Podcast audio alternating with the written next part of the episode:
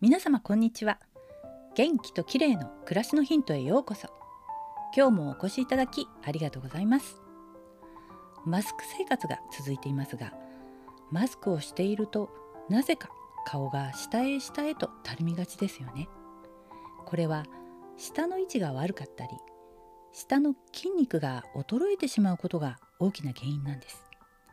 そこで今日は顔のたるみに効果的な下のトレーニングをご紹介します。下の定位置はどこかご存知でしょうか？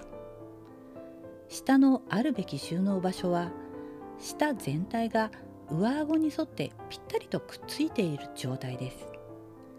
私も舌が口の中でフラフラしがちなんですがこれだと下の周りの筋力が弱ってしまうんだそうです。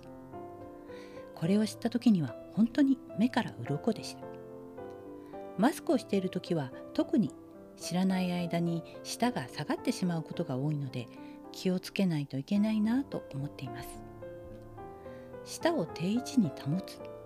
これだけで顔がリフトアップされ表情が明るくなるんだそうですよ。さらに効果的な舌のトレーニングもご紹介しましょう。やり方は顔を斜め上に上げて下顎を前に突き出します。次に舌を根元から出して鼻先につけるように上に向けて10秒間キープします。下顎から喉のあたりが緊張しているのを感じながら行うと効果的です。笑顔で行うようにしましょう。下の筋トレは普段怠けているせいなのかやってみると結構疲れます。でも効果実感も高いのでぜひやってみてくださいね。今日はマスクでたるみがちな顔のリフトアップに効果的な舌のトレーニングについてでした。最後までお聴きいただきありがとうございます。またお会いしましょう。